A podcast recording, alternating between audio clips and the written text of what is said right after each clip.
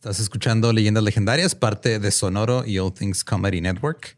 Y estamos celebrando, eh, o no sé si celebrando será palabra adecuada, eh, rememorando, Ajá, más bien. ah, no sé, recordando algo que pasó en noviembre hace unos años. La cara de Borre. Pero como este tema es de esos que requieren como que una investigación más profunda, mucha gente le preguntaba ya siempre, ¿cómo le haces para investigar más a fondo tus temas? Yes. Chorro de libros y Scribit. No me canso de decirles que es el lugar perfecto para encontrar toda la información que necesiten porque hay libros, podcasts y lo que a mí me sirve mucho es este, tesis de doctorados y maestrías. Che, documentos de investigación y cosas. Exacto, así. porque hay muchos temas ma- que son más de ahorita, que todavía no hay libros o que es algo muy de nicho, pero ahí eh, es raro que no encuentre algo ahí. Y repito, repito, que Forbes diga que eres como el Netflix de los libros, uy, respeto. Está chido si tú este, compras tu suscripción mensual, tienes acceso a todo eso y no tienes que pagar extra más que lo que ya estás pagando hoy. Exactamente. Así que si quieren hacer sus propias investigaciones para escuela, nomás porque les gusta leer, porque hay de todo tipo de, hay de libros, hay de ficción, hay de comedia, de absolutamente todo. Pero este, si te gusta leer, Scribit lo necesitas. Y justo, y cito, en este momento, Scribit está ofreciendo a nuestra audiencia un descuento para tener dos meses por solo 19 pesos. Con 19 pesos, come on, acceso a toda la sabiduría del ser humano. Ve a prueba.scribit.com diagonal leyendas para tener dos meses de suscripción por solo 19 pesos. Es prueba.scribd.com diagonal leyendas para que tengas dos meses de suscripción por solo 19 pesos. Para que tengas ahí todo el, acce- el acceso a esa información y luego puedas estar nomás diciendo datos random en las pedas. Oh, yes. Y también eh, por ahí vamos a estar haciendo algunos shows juntos y luego otros este, separados. Eh, de los shows juntos quedan algunos boletos, me parece, para algunas fechas, no estoy seguro. Este, pero Borre, tienes show en Tijuana el Yo 11 tengo de show diciembre. en Tis- Tijuana, 11 de diciembre, ahí para que cheques mis redes, ahí tengo toda la información y la, la, la liga que te lleva a la venta de Sí, boletos. boletos en Tú también fila- vas a Tijuana, ¿no? filavip- filavip.com. Filavip.com. Sí, yo andaré en Tijuana y Hermosillo, creo que ya está soldado. No, Tijuana y Mexicali. Y Mexicali, perdón. Mexicali. ¿Por qué me sé mejor yo sus fechas que ustedes? Eh, yo sí me lo sabía. Ok. Porque nada más Perdón. tengo una. Perdón, Hermosillo, Gracias, si los, Tijuana, si los emocioné. sí, pero sí, tengo las fechas. Creo que ya está todo, todo sold out. Pero muchísimas gracias a todos los que estuvieron comprando los boletos. Sí, yo voy a anunciar eh, muy pronto una fecha en Querétaro, el 4 de diciembre, en la Caja Popular. Eh, tenía otra el 3, pero también ya sí, ¿no? Y este, ahorita se acaba de abrir la segunda función de Borre en Tijuana. Sí, entonces vayan antes de, que se, antes de que se llene también para que, eh, pues, para que nos vean. Y luego ya después pues, nos vamos todos juntos a hacer cosas. Sí, ahorita estamos nomás calentando, calentando motores, quitándonos el miedo de, de estar otra vez en lugares con muchas personas al mismo tiempo. Y los que no hayan en este, conseguido boletos aún, no se preocupen. El año que entra viene ahora sí el tour de leyendas legendarias, algo completamente nuevo, no solo para leyendas, sino para el, el ámbito de los tours en vivo de podcast. Les va a encantar. algo nuevo para algo que es nuevo en sí. Yes, pioneros como siempre. Gacho, yap, yap. y pues los dejamos con el episodio 142 de Leyendas Legendarias. Hadouken. Hadouken.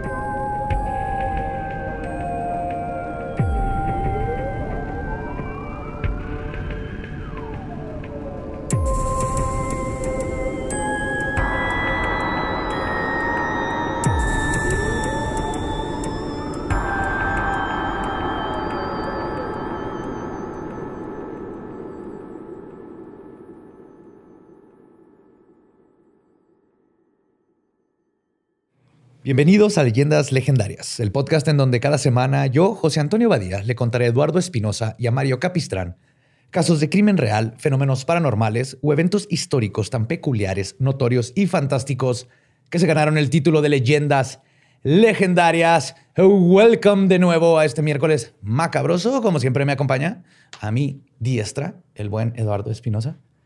Estoy. Tengo calor, güey.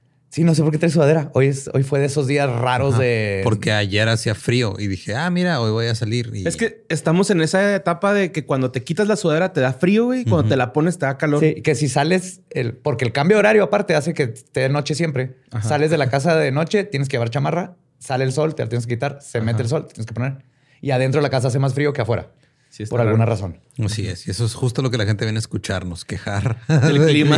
es que está cambiando el clima y los niños se meten a mi patio a jugar, se van los balones. ya estamos todos unos viejitos renegones. el otro viejito renegón a mi siniestra es Mario Capistrán. Ya me da miedo la muerte, eso es cierto. este, estoy muy bien, gracias, Joe. Lolo, Ranferi. Excelente. Pues espero, espero que estén muy, muy bien porque el tema de hoy tiene años ebulliendo y haciéndose y va a estar muy bueno. Let's do this. A principios del siglo XX, un prolífico asesino, homicida, infanticida, delincuente, malhechor, atracador, violador, forajido, bandido y pervertido aterrorizó el norte de México, dejando a cientos, que más que cientos, probablemente miles de familias rotas. El daño que le hizo al país sigue sin reparaciones. Sin embargo, la historia oficial prácticamente lo ha canonizado y en la escuela nos han enseñado que es un héroe nacional. Pero como vamos a ver, la historia de este personaje apunta a que por lo menos era un psicópata y sociópata del tipo poder control, agresor psicosexual, y solo porque sus crímenes ocurrieron durante una guerra, no se categorizó como un asesino serial. O les voy a contar sobre el villano Pancho Villa. Oh my fucking God. El Doroteo Arango. Doroteo. Ajá. No tienen idea de lo que nos vamos a meter. Estoy leyendo de las peores cosas que he leído en mi vida y eso es mucho que decir en leyendas legendarias. Ok. Así que prepárense. Ya imaginé TikToks así de gente quejándose de este tema. ¿De qué?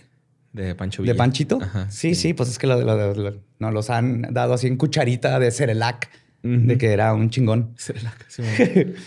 Pero antes de empezar, quiero reconocer mi fuente principal, el libro Crímenes de Francisco Villa, Testimonios, del autor Rey de Cel Mendoza S., que aparte fue muy amable de, me comuniqué con él y varias dudas y me mandó otros este, documentos extras para ayudar a la investigación. Y también un abrazote a Ro, porque el, nomás este libro son 580 páginas más o menos. Ok. Entonces no hubiera podido solo... No había podido. De hecho, como el expediente de Bart Simpson, ¿no? sí, es una Biblia. Entonces, por eso me había tardado tanto en sacar este tema, porque yo solo no había tenido chance de estar leyendo y escribiendo el que sigue así. Pero ya, thank you, Ro. Espero que les guste, todo va a estar muy bueno.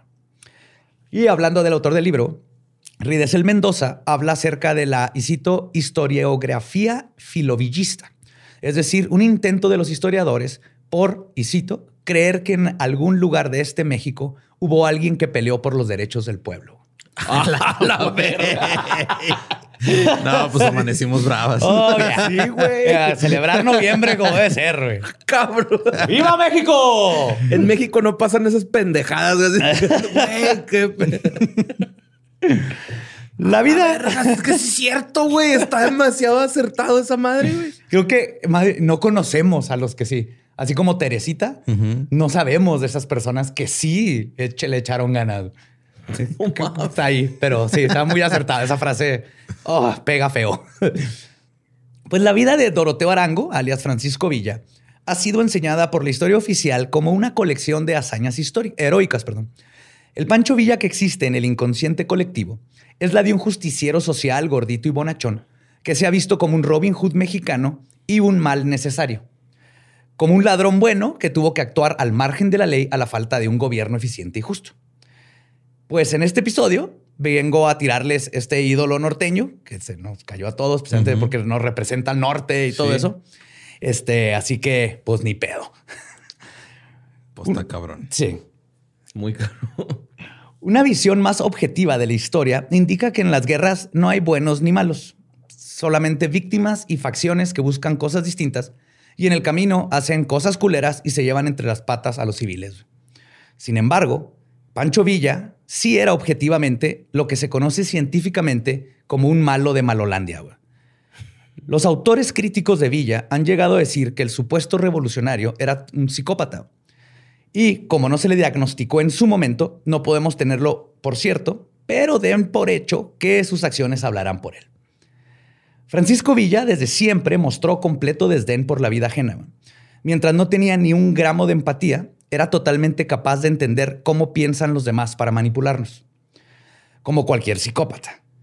Villa también podía mentir con facilidad, pero también abusar, maltratar, violar, torturar, mutilar y matar sin remordimiento.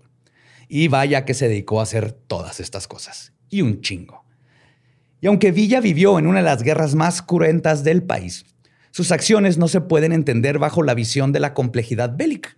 Y como vamos a ver, Villa es menos un héroe de la revolución y más un criminal de guerra de la calaña de los enjuiciados en Nuremberg. Y lo más enervante es que Villa estaría orgulloso de esto que acabo de decir. Y cito, él decía y presumía su body count como si fuera un trofeo. Y cito, yo soy muy fuerte. Con la mano derecha he levantado 100 mil ceceras humanas. O sea, eso. Y no cuento las que he levantado con la izquierda, porque también con la izquierda sé manejar la pistola. Si yo les dijera a todos los que he matado, hablaría durante tres días y noches. Villa. Entonces, en este episodio me voy a enfocar en este punto de él y les voy a hablar de la vida y los crímenes de este bandolero. No me voy a enfocar, enfocar tanto en su papel en la Revolución Mexicana, que ese es otro tema completamente y nos tomaría chingo de episodios. Chingado, dijo bandolero, ya no se me quita la mente. El antro. Mm. Donde quiera que Pero además no les voy a hablar de esta parte de la Revolución Mexicana, porque esta no es la historia de un revolucionario, es la historia de un villano. José Doroteo Arango Arámbula nació en una familia de campesinos pobres el 5 de junio de 1878 en La Coyotada, municipio de San Juan del Río, estado de Durango. Era hijo de Agustín Arango Vela y Micaela Arámbula Álvarez. José Doroteo jamás asistió a la escuela y aprendió a leer ya siendo un hombre adulto. Su padre desapareció, habiendo dejado a sus cinco hijos sin sustento, y su madre tuvo que ocuparse en diversos oficios. José Doroteo eventualmente se empleaba como arriero, leñador, vendedor ambulante o peón, combinando trabajos legales con actividades ilícitas. Sí, desde chiquito. Siempre hay uno en los jales, va, güey. eh, güey, traigo mota. Sí, véndeme, véndeme. Eh, aquí estos zapatos, güey. chingar de aquel lado. Mira, güey, me lo traje acá el chuco. Acá es un animal exótico o algo. un estéreo está con los cables y todos arrancados del carro, güey. Unos tenis con sangre. Así, güey. Cuando desapareció su papá, que no se sabe qué pasó. Unos dicen que dejó a la familia, unos dicen que lo mataron, no se sabe con exactitud. El punto es que... Pues eran los 1800 finales de... Exacto, por eso es difícil saber exactamente. Era Durango, güey. Se lo llevaron una bola de alacranes, así lo hicieron su rey en el... En, el, en la, la Lacralandia. En la Lacralandia, Simón. Que no debe confundirse con Lacralandia. No, es diferente. Es no vayan a Lacralandia, todo el mundo tiene lacras.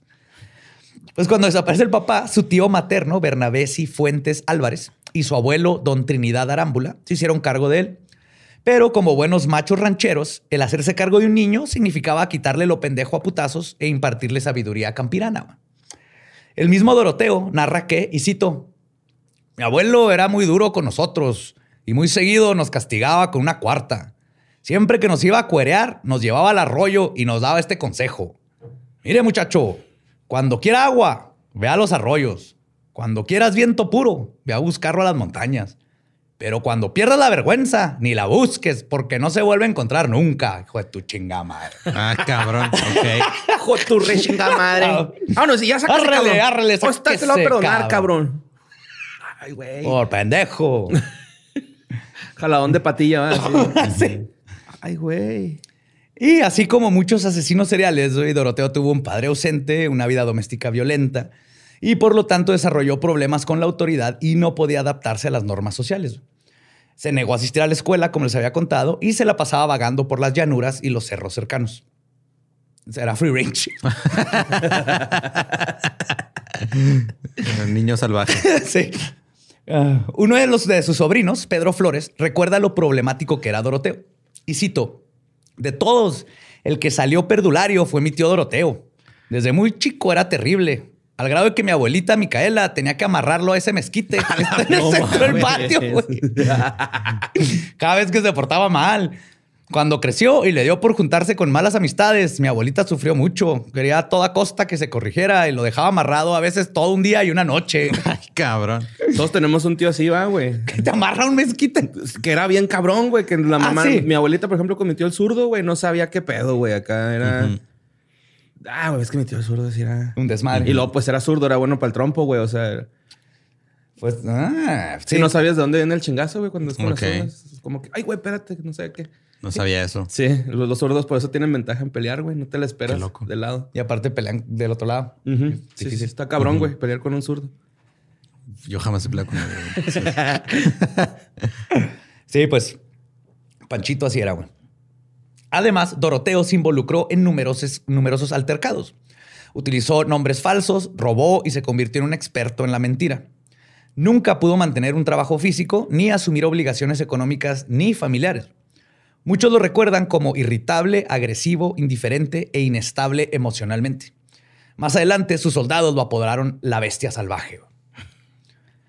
Otra de sus características, que más adelante explicaré, ¿eh? No, pues nada, cura el apodo, güey, así como. Sí. ¿Cómo te dicen? La bestia salvaje. Está medio largo, ¿no? Te puedo decir besti, el Simón, besti. El. Bestia. Turururururu. Es que no es lo mismo la bestia salvaje que la bestia. La bestia nomás. La bestia. No. Este, le digo, otra de sus características, que más adelante explicaría por qué actuaba como actuaba, señala que Doroteo no confiaba en nadie. Asumía que todos querían chingárselo todo el tiempo.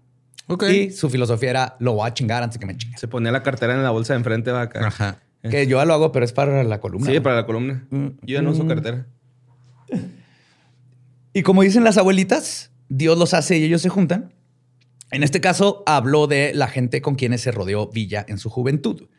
Algunos de ellos eran Miguel Vaca Valles, Manuel Vaca, conocido como el Mano Negra, Baudelio Uribe, conocido como el Mocho Orejas, Ok. y Tomás. otro, el original. Ajá. Ah, sí. Y Tomás Urbina. Y como pueden ver, sus apodos dejan muy claro qué tipo de amiguitos tenía Panchito. Tomás no hacía nada, güey. Mano negra, mocha orejas y Tomás. Y Tomás. y la bestia salvaje. La bestia salvaje. Ay, Mano Tomás. negra, El Mocho mocha Orejas. El Tomás, güey. Ese es el chingón, güey. Pero es el más peligroso, ¿no? De todos, el más... El, El calladito en la Ajá, esquina, sí. pero no te metas con él, güey. ¿Por qué no le ponen apodo? Porque lo que hace es innombrable. Porque es una máquina de tren, ¿no? Por Tomás. El, la-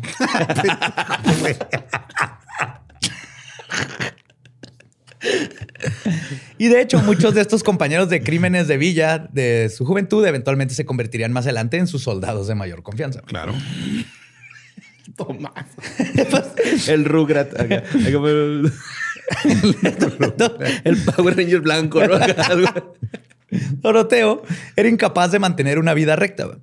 Él confiesa en uno de sus textos autobiográficos, y cito, mi mamá me corrió a la casa y hasta me amenazó con maldecirme si no me mudaba, este, si no mudaba mi modo de vivir. De hecho, existe el mito de que Villa se fue de su casa para matar a un hombre que intentó violar a su hermana. Sí, Ah, ese sí lo he escuchado. No es cierto. En lo absoluto. Es terriblemente falso. Ok. O sea, para nada, güey. Verán, Doroteo era una deshonra para su familia. Incluso cuando se murió su mamá, curiosamente en mayo de 1910, él contó que viajó hasta su pueblo natal para despedirse de ella. Aunque la verdad es que se encontraba kilómetros de ahí, en San Andrés, asaltando y asesinando a Natividad Bustamante. Ni siquiera fue para el funeral de su mamá. Lo que verdaderamente sucedió es que Doroteo abandonó a su madre y cuatro hermanos menores cuando Doroteo tenía 14 años. O sea, todo lo que el desmadre que les conté. Ajá. eh, eh, eh, Estaba morrillo, güey. Sí. Estoy estoy hablando de 10 a 13, 14 Era años. un morrillo amarrado a un mezquite. Ha ha de saber bien rico, ¿no? Morrillo al mezquite. morrillo al mezquite. Así unas seis horas en el sol, Ahorita güey. los sacerdotes va salivando, ¿no? o el mezquite del morrillo, es lo que... Oye, Ah, güey. Hay que hacer leña del árbol. Siempre se olvida el, el, la- Ok. el maderito que te ponen en la bolsa del carbón. Ocotillo. El ocotillo. El ocotillo El del monaguillo, güey. Es que se prende fácil. Hay que hacer este leña del árbol Sí, víctima de abuso sexual. Este. Ah, porque se fue, güey, porque antes de, de irse se había hecho un adicto al juego y las apuestas. güey. Pero no era muy bueno y tenía que robar gallinas, troncos, mulas y ganado para pagar sus deudas. Sí. En una ocasión terminó en la cárcel de San Juan del Río por una riña y esto se convirtió en un hábito. Decían que todos los lunes amanecía en la cárcel. Ok. El jefe político del momento, don Manuel Díaz Cauder, se apiadó del joven y lo ayudaba a salir de la cárcel y trató de enderezar su comportamiento. Pero Doroteo prefirió seguir delinquiendo y es por eso que se fue de su casa para mejor irse a unir a gavillas, que es lo que le decían, que eran como pandillas, este, que se dedicaban al robo de ganado, la extorsión y el atraco en caminos y rancherías. Tanto lo que dijo es, pues ya me voy pues mamá, bye. Porque no quería hacer nada, güey. No quería ayudar a la mamá que sola estaba manteniendo a los niños, no quería entrar a la escuela, no quería hacer nada de provecho. Ya no seas bandolero, hijo. No, No es una pasa. no es una estafa, mamá. es mi estilo de vida. Estas escuelas son para siempre. A huevo. Las primeras de estas bandas de forajidos a las que se unió fue la comandada por el auténtico Francisco Villa, un notorio bandolero que aterrorizó Durango y Zacatecas a finales del siglo XIX. Francisco Villa Hernández nació en 1851 en Zacatecas. Después de la muerte de su esposa y dos hijos, se dedicó de lleno al bandolerismo. Es un verbo, lo busqué. ¿El bandolerismo? Sí existo, el bandolerismo. Bandolerismo no es un verbo.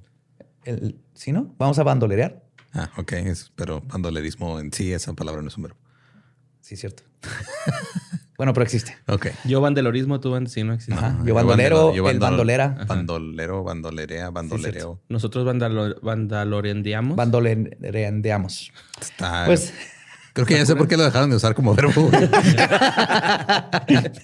Ah, en una orden de aprehensión de 1890, describen a Villa como, y cito, de 35 años, de estatura regular, más bien delgado, de color rosado, lampiño, un poco picado de viruela, tiene una cicatriz cerca de la boca, en el carrillo derecho, es bastante jinete y estriba largo. Ah, Ok. Sí, es lo que la otra vez me contaste tú, Ram, ¿no? Lo de que por eso le decían Centauro del Norte, güey.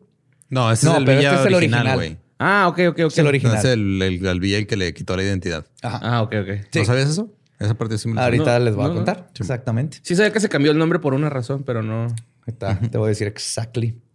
Pues sus crímenes más atroces involucran el homicidio de Guillermo Müller a machetazos en su hacienda el 29 de abril de 1888 y el asalto al tren de carros de Leónides Sosa, donde murieron el propietario, varios pasajeros, y esto sucedió el 4 de mayo de 1889. Ok. En la banda de Villa estaban otros dos notorios bandoleros. El primero era Ignacio Párrago, oriundo del estado de Durango.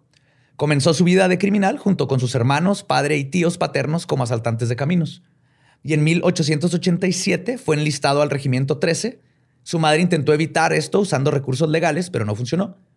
Lo que sí funcionó para no hacer su servicio militar fue que Parra desertó junto con su amigo de cárcel Refugio Alvarado, quienes asesinaron a Manuel Becerra, centinela del cuartel, e hirieron a un sargento para poder huir de su, este, ¿cómo se dice? Civic duty. Ajá. Pura fichita ahí. Ajá. Su segundo tutor, no, tercer tutor, perdón, y considerablemente el más brutal de todos, era José Refugio Alvarado, a quien, y cito, se le adjudicó una serie de crímenes tan espantosos, de asesinatos tan infames, de ferocidades tan espeluznantes, güey, que se ganaron el título de este güey era un hijo de la chingada. Ok.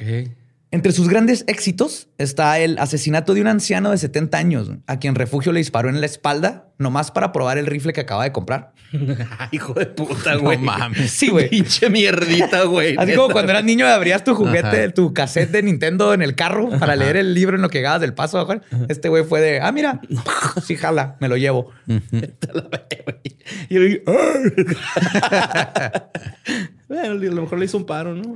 No sabemos. Luego, en 1989, güey, 1889. 1889, perdón, torturó a un par de vaqueros después de obligarlos a que mataran a las dos reses que tenían a su cuidado. Y también ¿Nomás por chingar o qué? ¿Eh? probablemente los trató de extorsionar o algo. Ok. Y asesinó a Alférez Salomé Guerrero, quien era uno de sus amigos cercanos.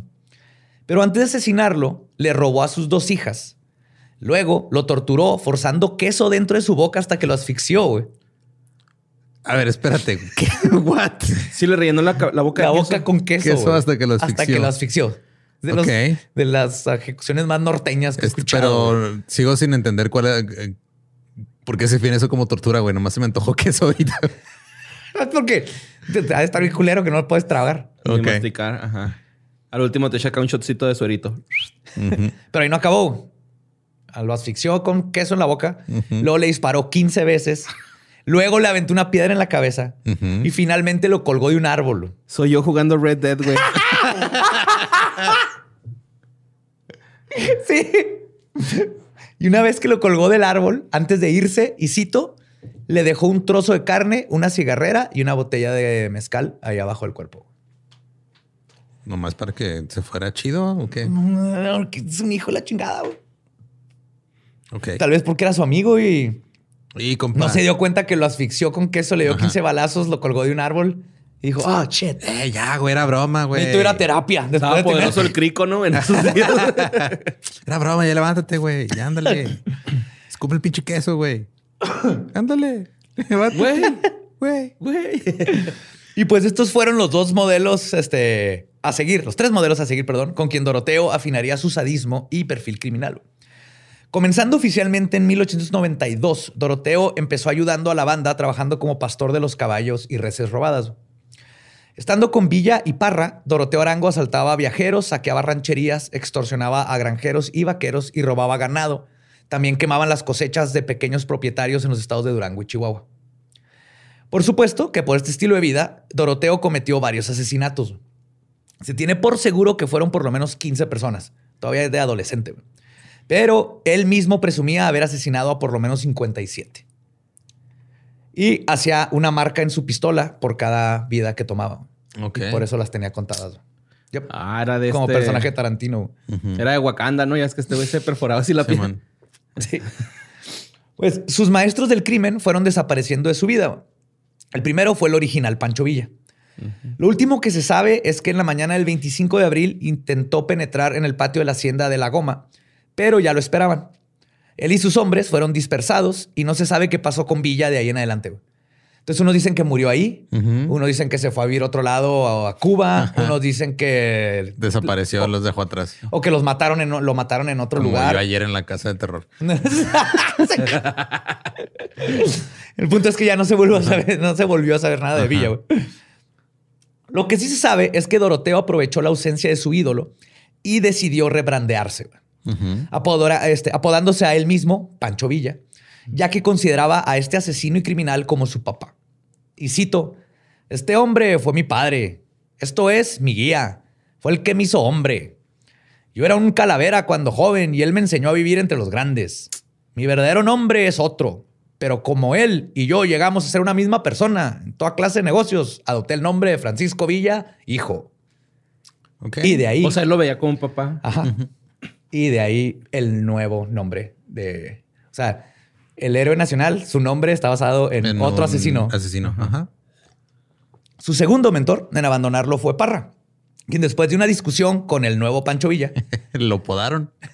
Pendejo.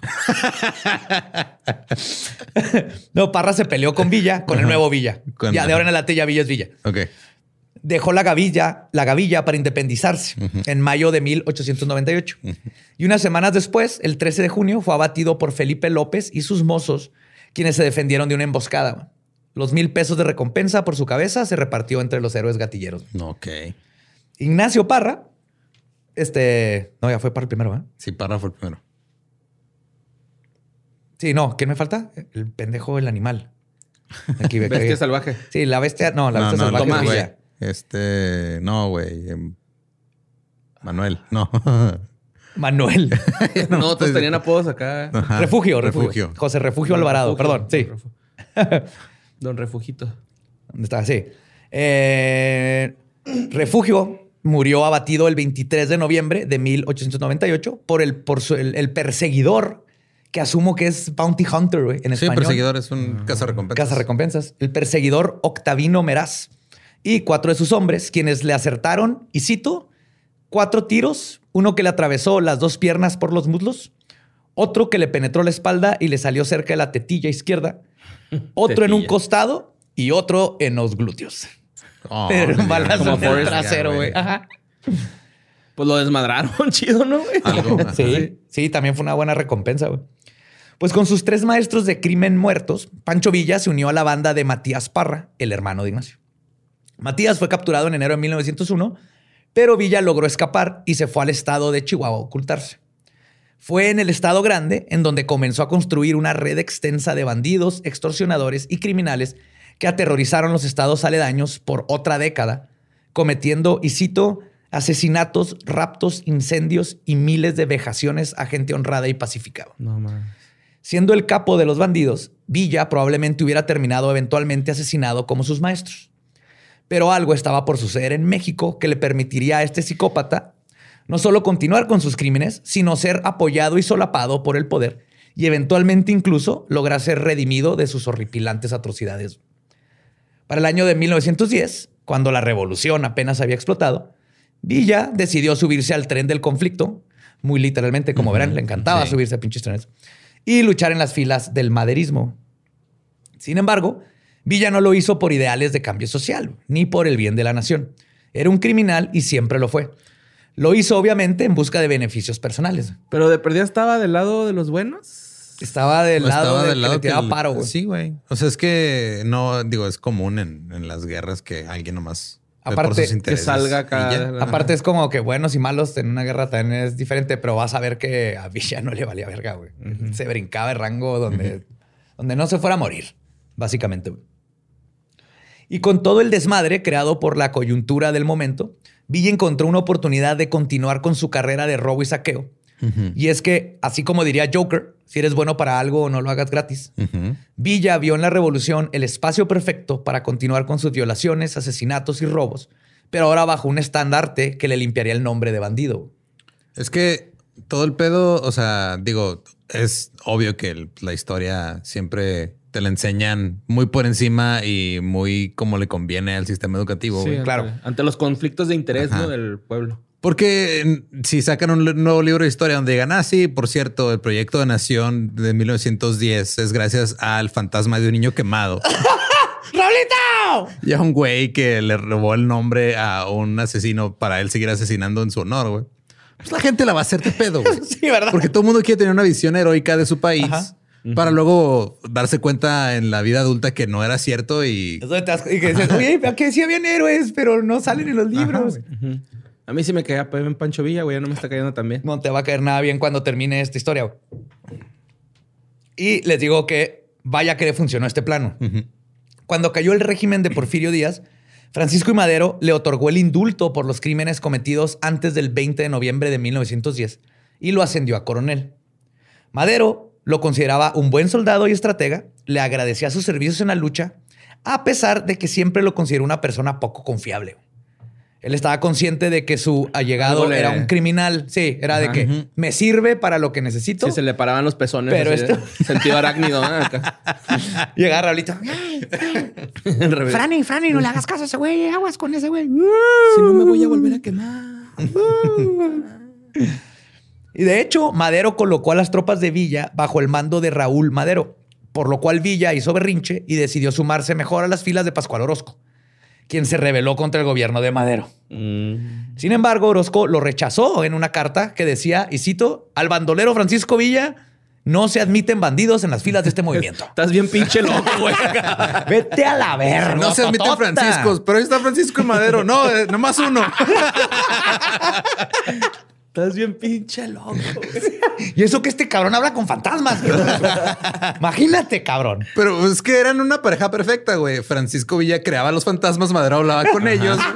Obviamente se iban a llevar bien por un rato. Sinergia. pues todos sabían que Francisco Villa no era leal a ninguna persona, ideal o proyecto social. Solo perseguía sus propios intereses y lo usaban cuando les era beneficioso. Por eso se unió a las fuerzas de la famosa División del Norte, al mando del infame general Victoriano Huerta. Sin embargo, lo acusaron de robo, desobediencia e insubordinación y lo enviaron al paredón de fusilamiento. La historia sería distinta si lo hubieran matado en ese momento. Sin embargo, Villa, al ser un maestro de la manipulación y un narcisista cobarde que no se quería morir, se tiró de rodillas y le rogó al coronel Guillermo Rubio Navarrete para que no lo fusilaran. Y así por la misericordia. güey, te la Sí, güey, te cromo el rifle, carnal. Mira, va a quedar bien limpio con el bigote, es como un cepillito, güey. Yo me llamo Francisco Villa, pues mi bigote se llama el Tickler. Y luego estaba cachetón, entonces lo podía pachurrar para, para más placer, güey. Se los podía empujar para adentro. Así, por la misericordia del militar, se le perdonó la vida y fue trasladado a la cárcel de Santiago Tlatelolco y de ahí a Lecumberri, donde estuvo ocho meses antes de fugarse y huir a los Estados Unidos. Para este momento corría el año de 1913 y en resumen, el gobierno de Madero cayó después de la decena trágica. Victoriano Huerta se convirtió en presidente y dictador y fue entonces que Villa decidió retomar su carrera revolucionaria. Entre comillas. oigan, yo antes hacía algo, ¿no? ¿Qué era? Ah, sí, cierto, güey. Ahí vengo. Sí, México es ahí bajo nueva administración. Y dijo, ah, mira, ya cambiaron de jefe, vamos a ver qué onda. Yo tenía un negocio de algo así. Sí.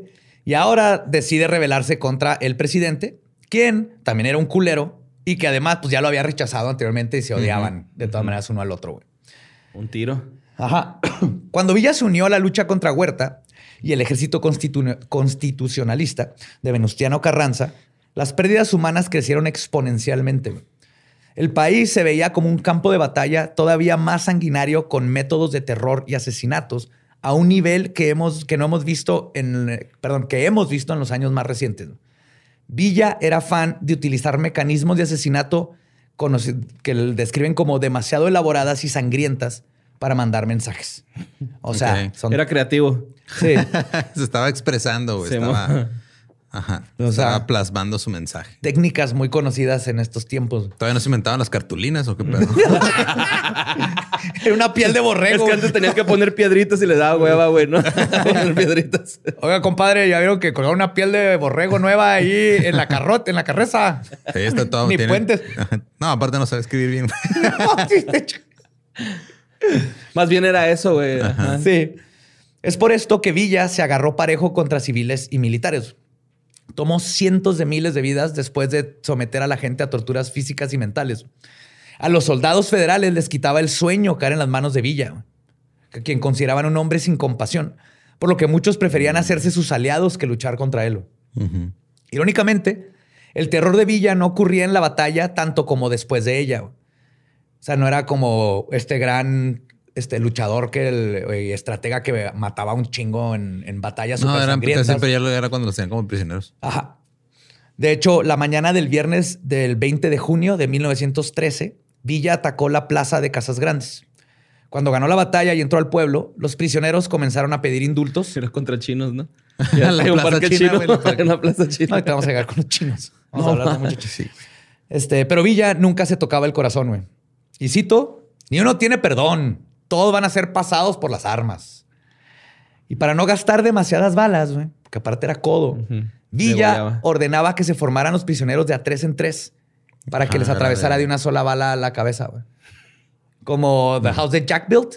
La, construyó Villa primero. Mentalidad de empresario ya, ¿no? Acá claro, mentalidad zarpazo. Sí, su, su contador de balas está bien contento, güey.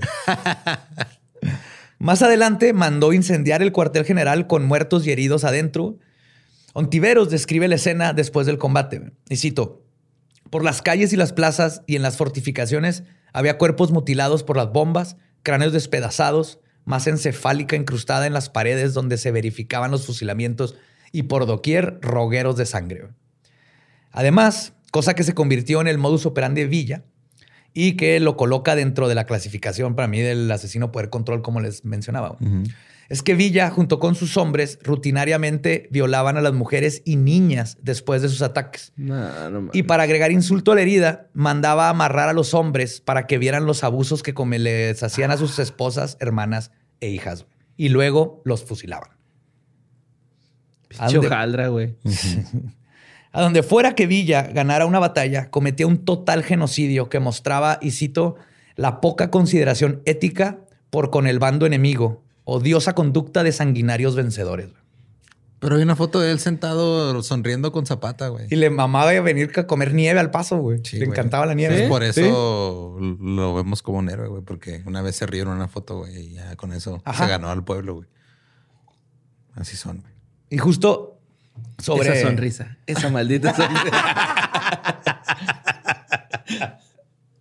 Pero el que se iba a sentar era Zapata, ¿no? Pero se culió y del Villa dijo, bueno, yo me siento. puto. Creo que sí, Simón. Algo Me así, dejó ¿no? bien la historia, pero sí un desmadre porque que llora. Sí, o sea, él llegó a la victoria, güey. Sí. ¿Qué, ¿Ganamos o no? Mira, sí, sí ganamos. Algo así sabía. Ah, pero, pues, otro ejemplo de esta conducta sanguinaria fue el caso de la hacienda de Bustillos, donde murieron unos 223 prisioneros fusilados en grupos de cuatro en cuatro. Pero el fusilamiento podría considerarse la suerte de unos porque a otros les echaban petróleo y les prendían fuego vivos.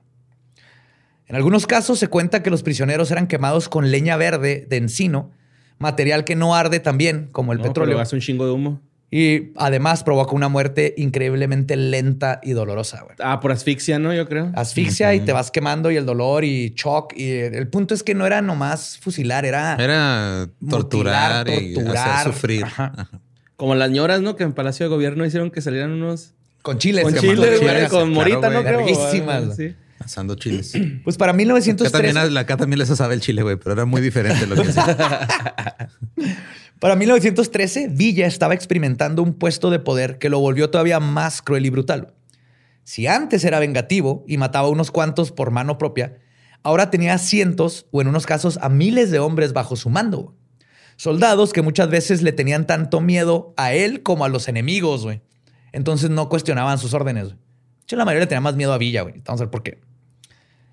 Porque, de hecho, un hombre no puede llegar al poder y mantenerse ahí de manera solitaria. Así que Villa se rodeó de soldados, bandidos y monstruos tan sanguinarios como él para poder tener a todo su ejército como en jaque.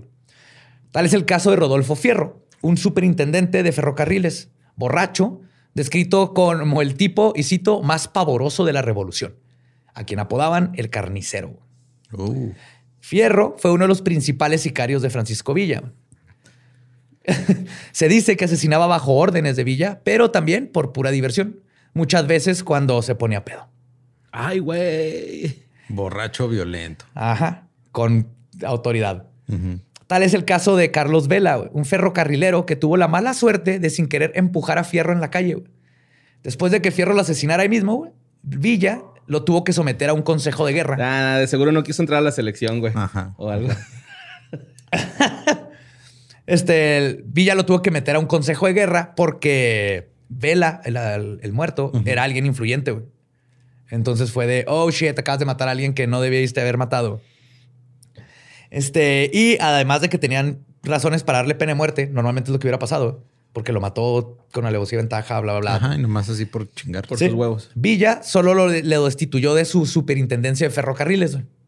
Nomás. así. Ahora ya nomás Muy ser mal. intendente, ya no va a ser superintendente. Ajá. Eres Le me intendente. Regrésame, regrésame la S que traes en el pecho. Y esto era algo muy común, güey. Villa le perdonaba porque consideraba que Fierro era uno de los únicos soldados que lo seguiría hasta la muerte, güey.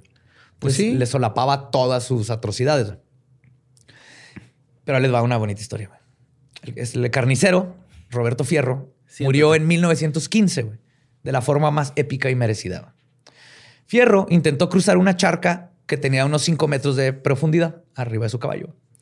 Antes de hacerlo, dijo, y cito, este es el camino para los hombres, que sean hombres, y que traigan caballos, que sean caballos. Al llegar a la parte más profunda, su yegua se cansó, perdió su punto de apoyo, se una marometa y lanzó a Fierro debajo de ella. Sus últimas palabras fueron, ¿cómo no? ¡Síganme! Y no lo volvieron a ver jamás, güey. Se ahogó. wow. Pinche perilla, güey, ¿no? Ok. ¿Eh? Es que, Men. ¿por qué la redundancia? O sea, porque hombre que es hombre y caballo que es caballo. Pues porque lo de caballos que hay que hacer los caballos, carnal. ¿Cómo? Pues los cruzas por un río de Por cinco metros. Ya es la palabra lo que significa. O sea, Caballo. Ajá. Estás compitiendo contra la lógica de un macho norteño de los 1900 revolucionario sí, creo que de algún modo el- que estoy mientras se ahogaba gritó, ¿cómo no? ¡Síganme! ¡Síganme! Otro de los compañeros criminales de Villa era Manuel Banda, apodado El Chino, que tenía una tarea muy particular. Él, en vez de ser un arma de intimidación hacia el enemigo, Vendía fayuca.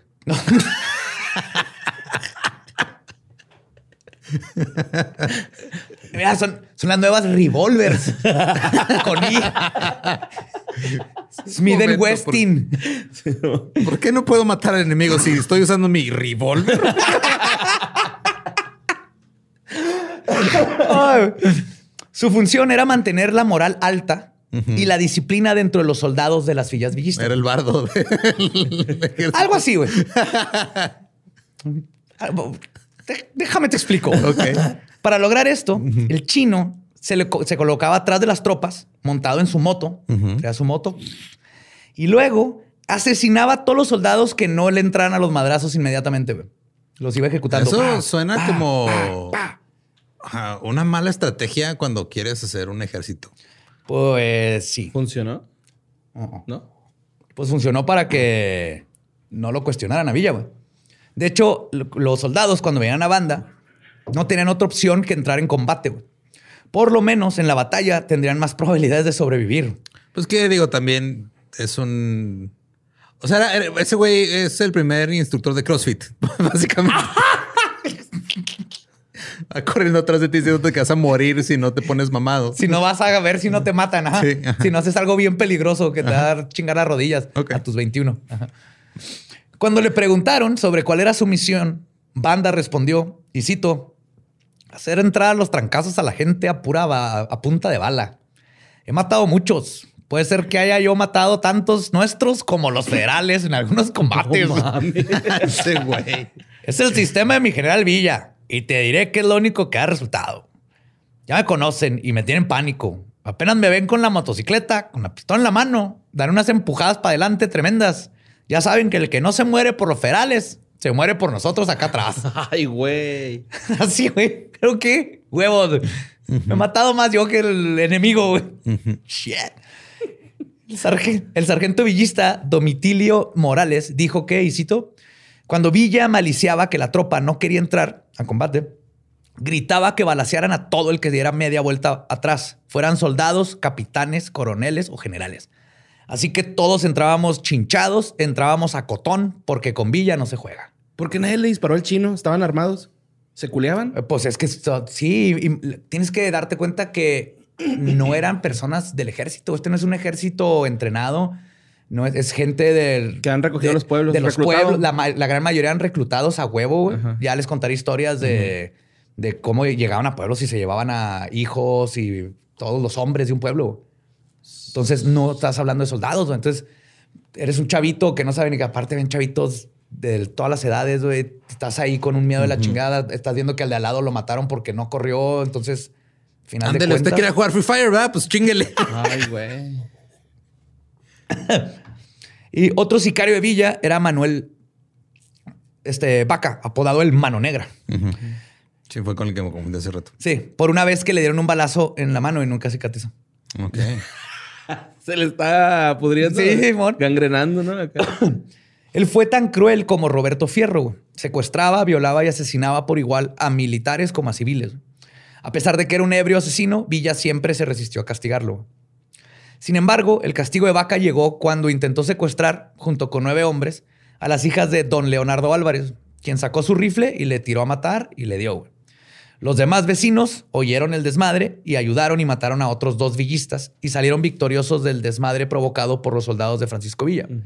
Y Leonardo Álvarez llevó el cuerpo de vaca con el gobierno y recibió 20 mil, 20 pesos, perdón, de recompensa. 20 pesos de 1910, que después de lo de la devaluación de los nuevos pesos, ahorita son como 100 mil. 20 pesos. 100 mil, 100 mil, mil, mil pesos. Ok. Cuatro frajos sueltos. Y unos chetos, pero de bolsa chiquita. Se güey. de los- de- Porque no hay cambio. de, los, de los bolsas chiquitas que dice no están etiquetados para su vendido. Ah, pues entre 1913 y 1915, Villa tomó el control del estado de Chihuahua. En esas épocas reinó el terror. Murieron y desaparecieron personas de todas las clases sociales. Había decenas de fusilamientos cada semana y aparecían cadáveres en todos lados. Cuando Ciudad Villa Juárez. se hizo gobernador provisional del estado el 8 de diciembre de 1913, utilizó su poder para mandar a matar a varios sujetos que le caían mal.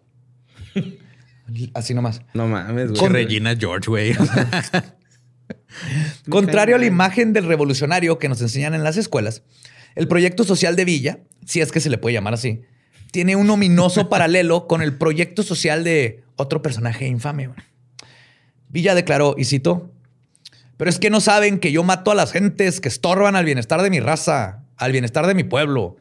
Los que estorban los mato, no los asesino, los mato. Para que supervivan las, así escribe, así escribió.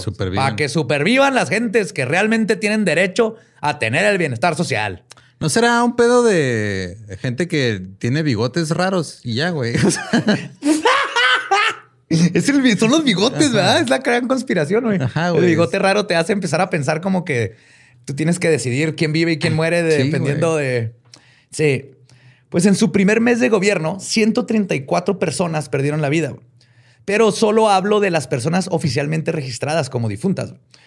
Este, con los demás, los que desaparecieron y nomás no se apuntaron, la cifra tiene que ser muchísimo más alta. Un villista llamado Darío W. Silva dijo haber sido testigo de la ejecución de 1.152 personas por órdenes de Villa. No mames. Solo en Ciudad Juárez asesinaron a 225 personas. Y cito, rara vez Villa tomó una ciudad o un pueblo en el que no le dispararan a 50 o 300 prisioneros.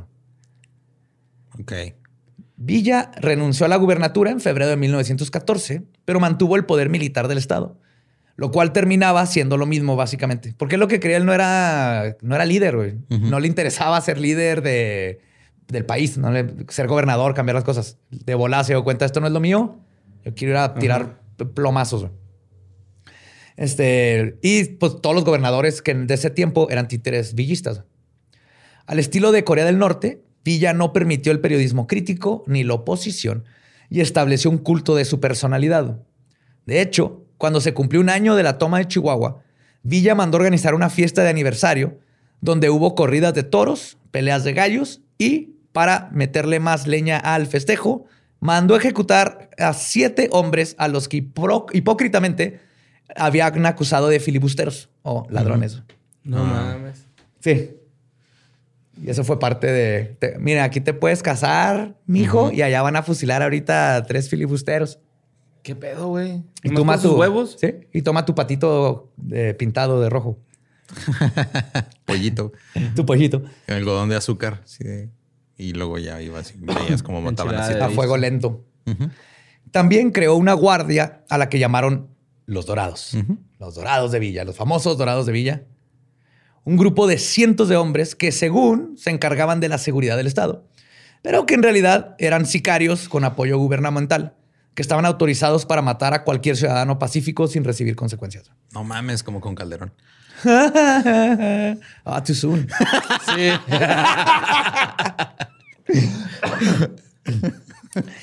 Esta cantidad de asesinos con rienda libre causó un número incalculable de abusos y pérdidas en todas las esferas estatales.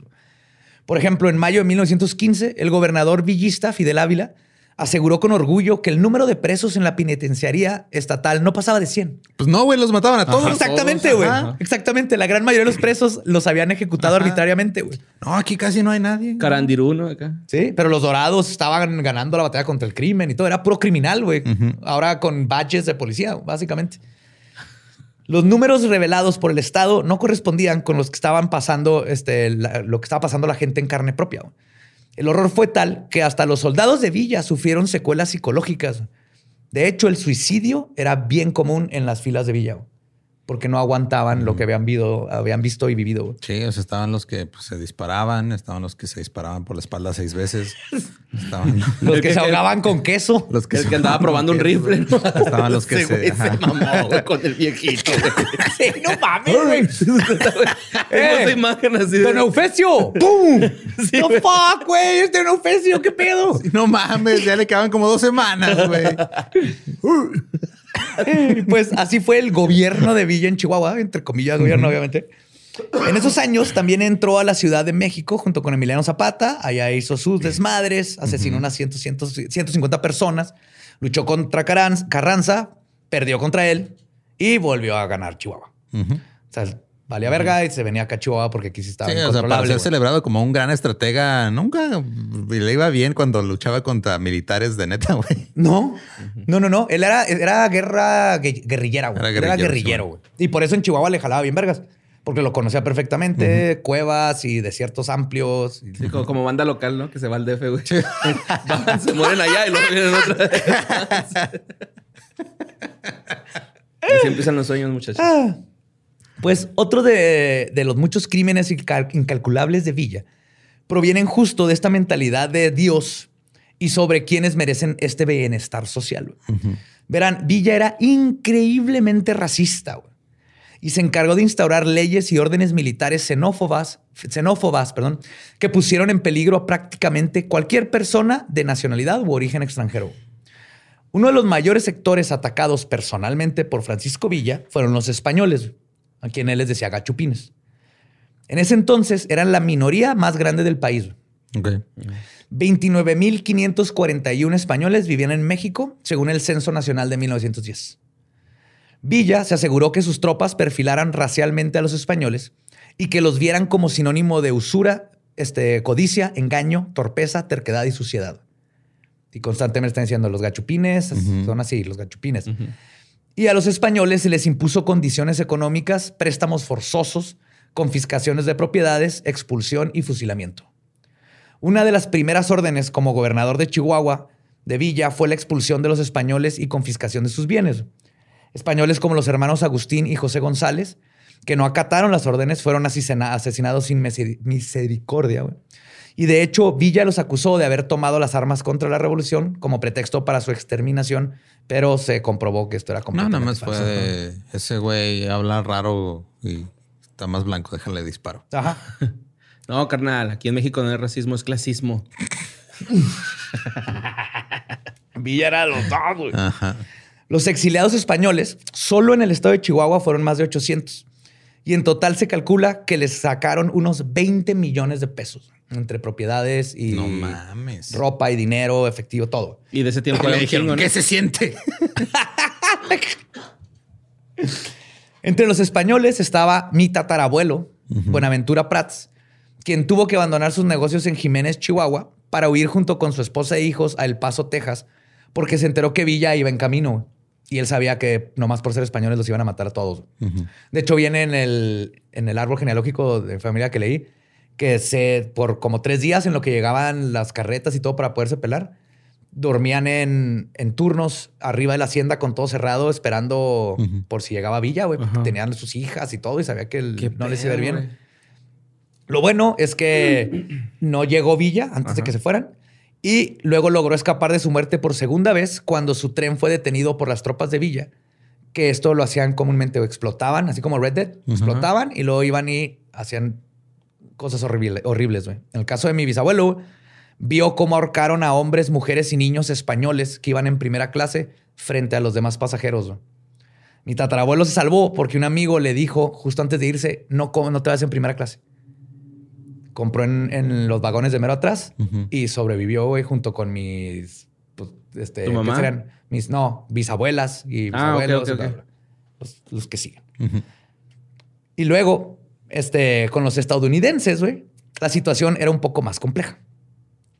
Aunque al principio respetaba a los Estados Unidos, se encabronó cuando reconocieron como presidente a Carranza, por lo que comenzó una serie de provocaciones en la frontera norte y contra los estadounidenses o los gringos, que obviamente así les decía Villa, residentes en México. O sea, el güey iba y les picaba el culo a los gringos. Sí, ahorita voy a decir Para que los gringos vinieran y le hicieran de pedo a México. de hecho, Villa es el, único ejército mexicano que ha invadido, Estados Unidos.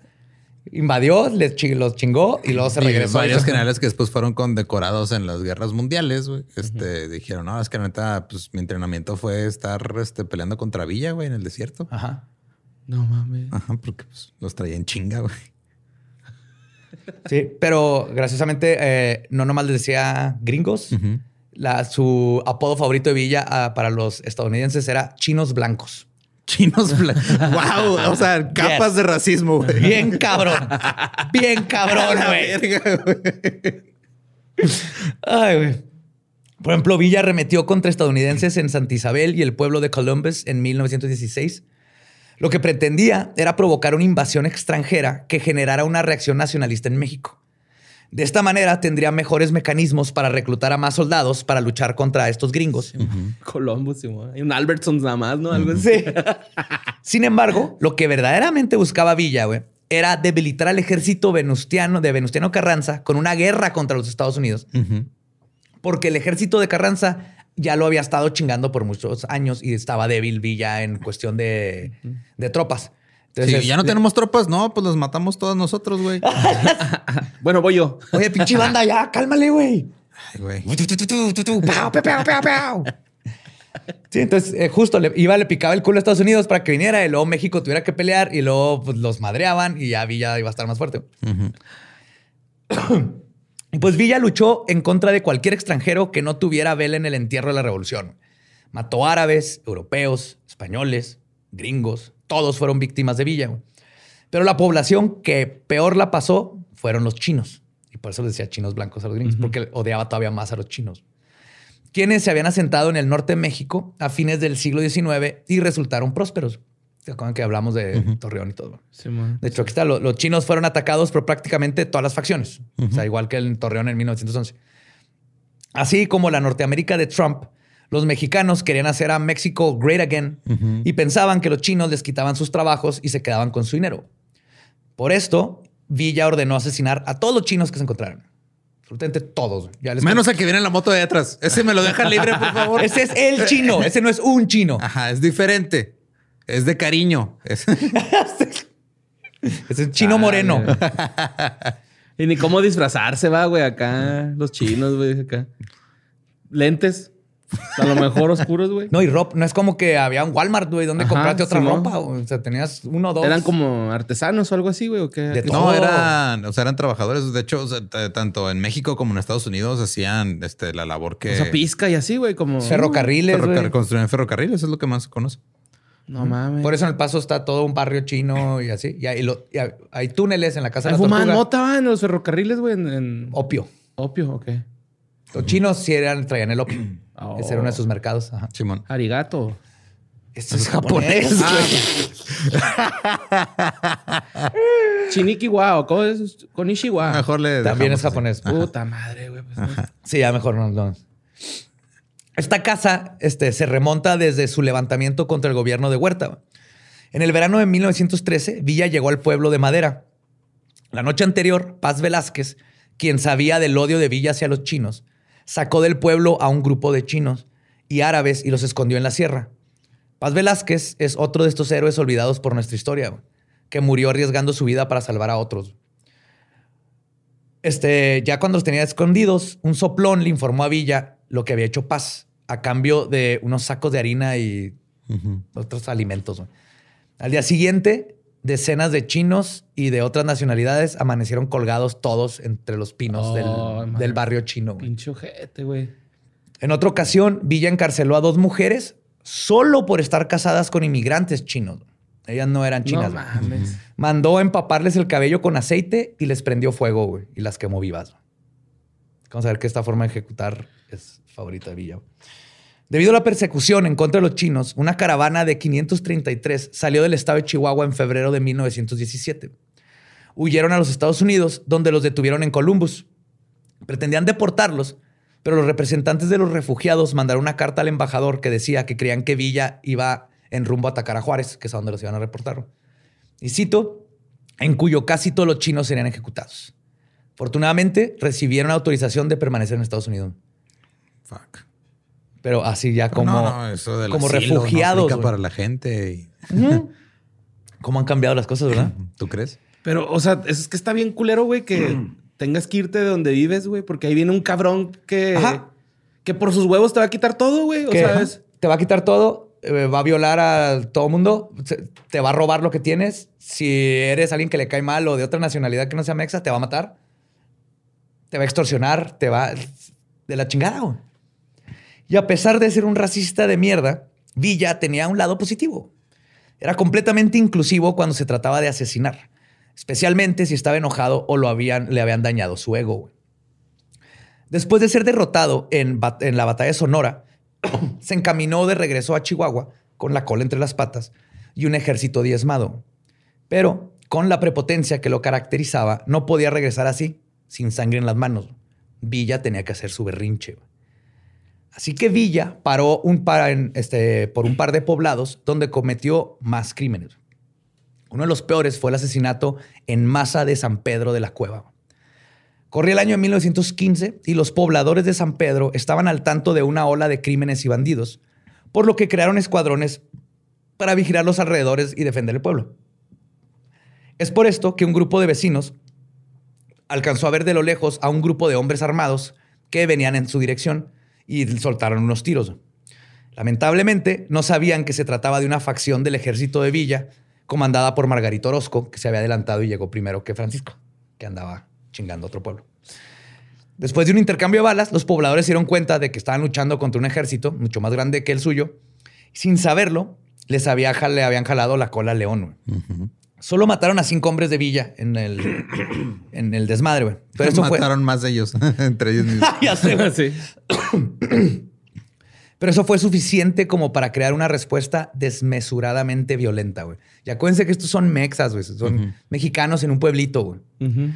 Al entrar los villistas al pueblo, ordenaron capturar a los que le habían disparado. Luego los dividieron en tres grupos y los encerraron en tres casas distintas. Los que intentaron huir los mataron ahí en el instante.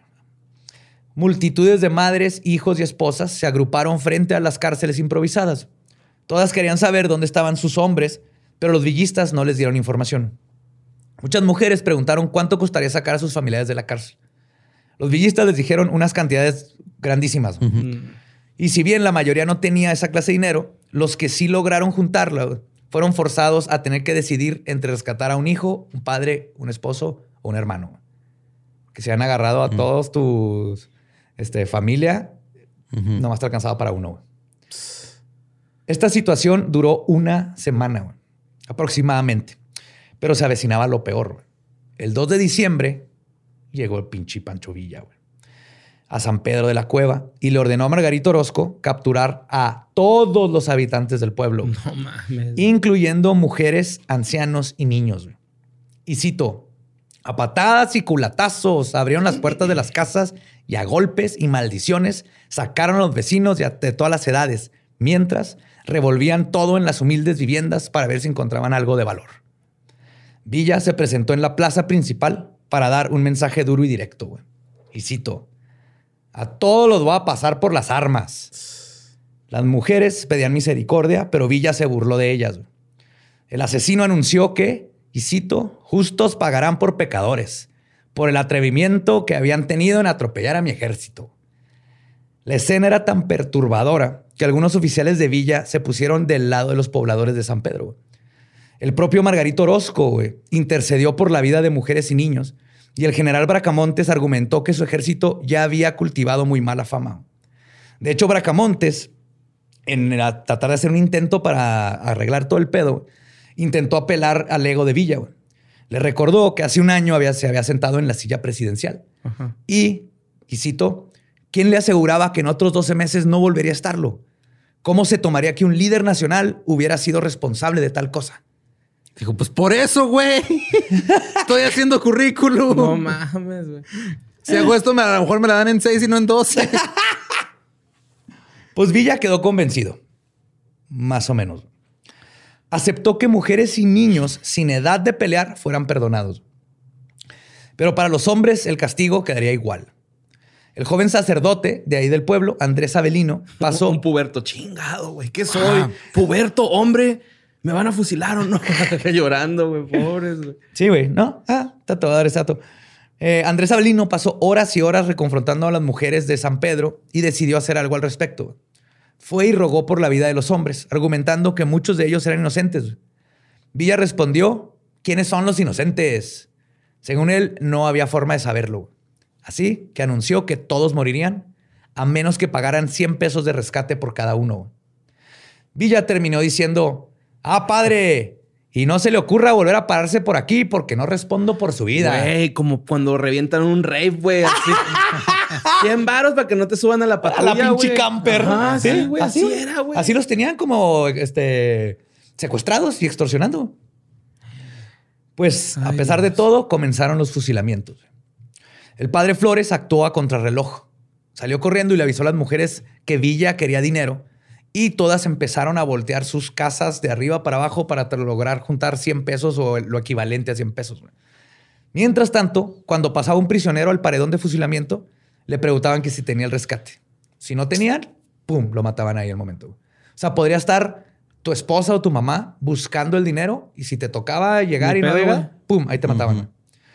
Y el Delfonso Encinas Romero tenía 10 años cuando caminó por la fila de los sentenciados. Vio morir a tres chinos, a su padre, a jóvenes que trataron de escapar y básicamente a decenas de personas que él conocía de su día a día. Los niños que esperaban a ser fusilados se echaban para atrás de la fila mientras lloraban y rogaban por sus vidas. Ah, y si se están preguntando por qué había niños, se me olvidó mencionar que en estos tiempos tener 10 años ya era considerado edad para pelear ya eras un hombre que podía pelear y usar un rifle. Dentro de todo el pánico de la masacre, un soldado villista se le acercó a uno de los que estaba en la fila, güey, y le dijo, para que vean lo culero que está todo, güey. Y cito, amigo, al fin usted se va a morir, güey. Aquí está mi pistola, güey. Es una escuadra. Dele un tiro a ese desgraciado de Villa, güey. Y le dio la pistola, güey. ¿Al morrito? a uno de los que iban a ejecutar, güey. O sea, le dijo, güey, no tiene nada que perder, güey. Ya acaba con este pendejo, Sin embargo, el prisionero se negó porque pensaba que así podrían matar hasta a los niños que fueron liberados, güey. No, no se la quiso jugar, le regresó la pistola y lo fusilaron. Varias mujeres llegaron con el dinero de rescate, pero Villa simplemente se los arrebataba y lo fusilaba a sus familiares. Ellas le pidieron al sacerdote que hiciera algo nuevamente. El padre Flores volvió con Villa y le dijo, y cito, por favor, ten caridad y deja de matar gente. Y Villa le respondió, y cito, si quiere le dejo a los niños. La verga, Lolo.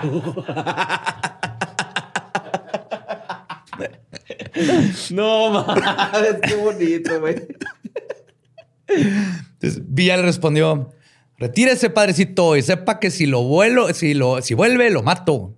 Entonces el padre no se rindió y le dijo: concédeme la vida de mis hijos. Por lo que Villa terminó diciendo, y cito, si son sus hijos, ¿por qué no los rebajó de lo que pensaron hacer? Ahora también usted la llevará por bribón junto con ellos. Villa lo tiró al suelo, lo golpeó brutalmente y luego le dio dos tiros estilo ejecución y mató al sacerdote. No contento con haber comprobado que Villa es el hombre con el pene más grande, expuso el cadáver de Flores y ordenó a sus soldados que pasaran sus caballos por encima del cuerpo para que quedara embarrado de estiércol. Y la matanza solo se detuvo cuando el coronel Bracamontes no soportó más lo que estaba viendo, sacó su arma y retó a Villa a sacar la suya. Le gritó y citó, ya no van a morir un hombre más. Villa al fin accedió, detuvo la matanza y dejó ir solamente a nueve adolescentes y catorce adultos, pero se llevó prisioneros para sus filas. Pues durante esta invasión villista, cientos de familias se quedaron sin padres, esposos y hermanos. Familias enteras desaparecieron. En total, 112 hombres murieron a manos de Villa esa noche. La masacre fue tan brutal que el presidente municipal del pueblo, vecino de Batuk, se enteró de lo que había pasado y mandó un grupo de vecinos para ayudar a los sobrevivientes de San Pedro de la Cueva a recoger y enterrar cadáveres de sus familiares. Ridesel Mendoza describe el campo de batalla y cito, el cuadro que encontraron no podía ser más desolador. Los sobrevivientes habían huido a las milpas y a la cañada de la manteca, temerosos de que los asaltantes regresaran. Sus casas habían sido saqueadas, algunas incendiadas, sus pertenencias revueltas y las puertas destrozadas. Todo lo que los villistas no pudieron llevarse había sido quemado o destruido. A un costado de la iglesia había un montón de cadáveres y una desconsolada mujer. Francisca Encinas. Los removía, este, y una, perdón, y una desconsolada mujer, Francisca Encinas, los removía a la débil luz de una linterna buscando a su esposo, don Anciano, este, don, don Anciano Núñez. Los vecinos de Batuc abrieron una fosa común en el panteón y la mañana siguiente sepultaron los cuerpos de 20 y 30 por hoyo, envueltos en lo que pudieron encontrar a la mano, pues no hubo materiales ni tiempo para construir ataúdes.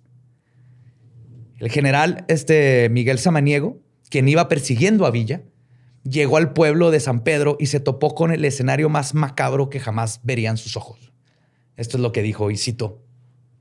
El llanto era general en hombres, mujeres y niños, pues en aquel lugar se había cebado con el más refinado lujo de crueldad y barbarie, los más horrendos crímenes que se puedan registrar en la historia, los que fueron llevados a cabo por Villa.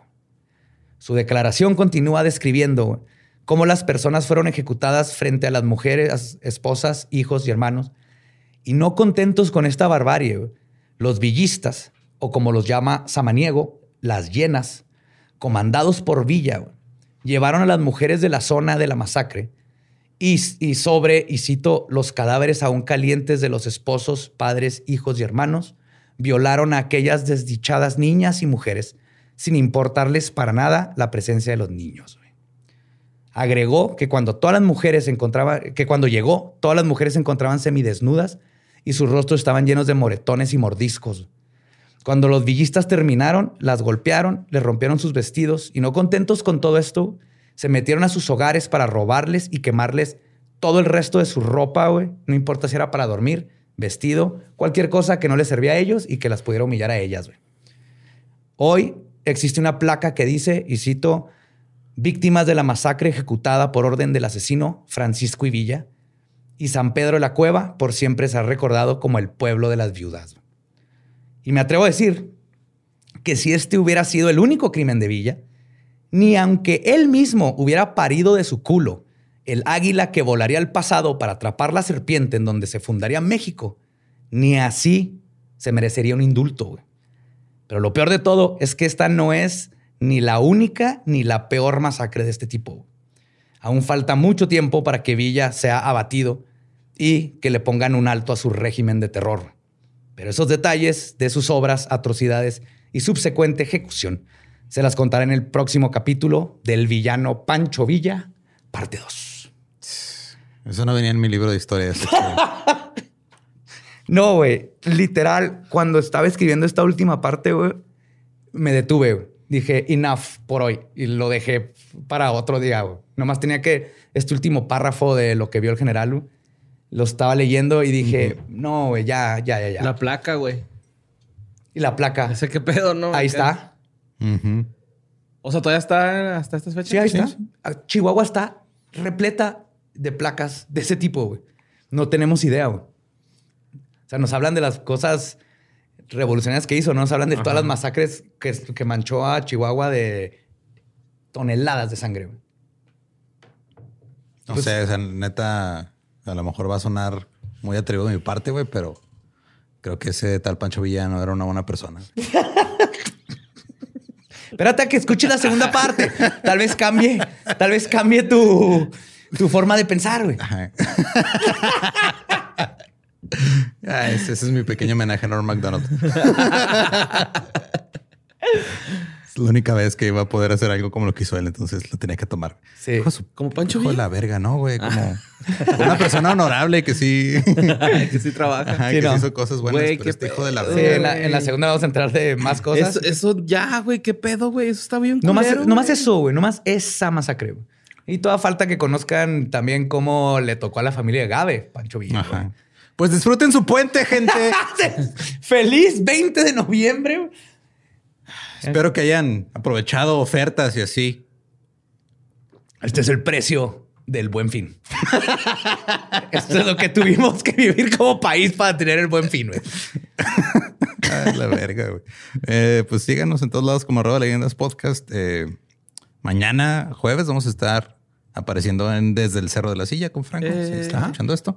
Si ya lo escucharon después, pues ahí se quedó grabado en su canal. Entonces ahí nos vemos. Eh, nos pueden seguir en todos como arroba leyendas podcast. A mí me encuentran como ningún Eduardo. A mí como Mario López Capi. A mí me encuentran como Elba Diablo. Vamos a necesitar darle un bolillo a Borre. Lo veo. Siento feo, güey. Está horrible. muy feo.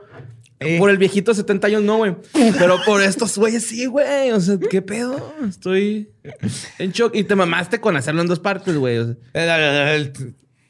Yo, sé, yo sé que pues mi culpa, güey, de, todo lo que ebrio, güey, con Charles Manson y no grabar seguido, güey, pero... Ok, de todo lo que pasó, estás asumiendo o insinuando que el único que se mamó fue Badía, güey. Pues conmigo sí, güey. bien, imagínate cuántas chingaderas no hizo que tuve que vivirlo en dos partes. Sí, güey. y el otro va a estar más basado en más específico. Ahorita fue mucho más la historia. y, no mames, podrías llenar tres, cuatro capítulos. La única muerte que sí me gustó un chingo, güey, fue la del güey que se ahogó en el caballo y lo pisó, güey. el carnicero culero, Simón. Cien maneras de morir. Mil maneras. Mil, es que eran, fue hace 100 años, güey. Todavía no llegaba eran a 100, eran 100 Y pues, eh, yo soy el Diablo. Nuestro podcast ha terminado. Podemos irnos a pistear. Esto fue Palabra de Belzebub. ¡Y viva México, cabrones! ¡Piu, piu, piu, ¡Ah! No, ya no México.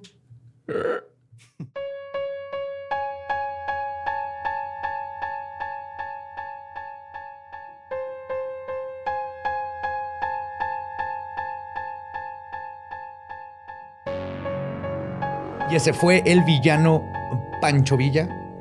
La primera mitad. Es cierto, el villano fuiste tú por hacerlo en dos partes, güey. No es mi culpa que Villa sea un hijo de la chingada tan cabrona que lo tuve que reducir a dos. Y que me dé las gracias que nomás fueron dos. Oh, ¿todavía más? Es un libro, nomás el libro principal, el que usé de Crímenes de Villa, son, tío, 500 páginas. 500 páginas de sus crímenes. Podríamos hacer un, este, podcast nada más de eso. ¿Te imaginas? Un podcast nada más hablando de los crímenes de Villa, toma el viajado. un flashback. No sé si el próximo lo aguante, la neta, güey. Pues vas a tener que, está, está, en tu contrato. Ni modo. Te damos Anax o algo, güey. Ya les voy a pedir acá psicólogo, güey, porque estoy bien inundado de. Imagínate cómo estoy yo, güey. Terapia para todos. Tengo tres huevos, güey, ya, güey. O sea, ya eso es una mala señal de mi estrés. Tienes que checarte eso. Se te materializó así. Sí, sí, también produce. Ah.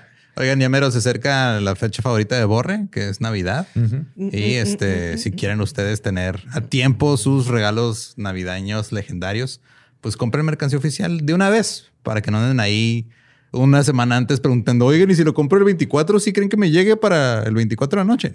Por experiencia eh, personal pasada, se agotan o no llegan en la fecha. Ajá, entonces. Porque los piden este, ya muy cerquitos. Esto la mercancía oficial de leyendas legendarias. Si no alcanzaron, digo, porque hubo ofertas del buen fin. Si no alcanzaron, eso ya es su problema.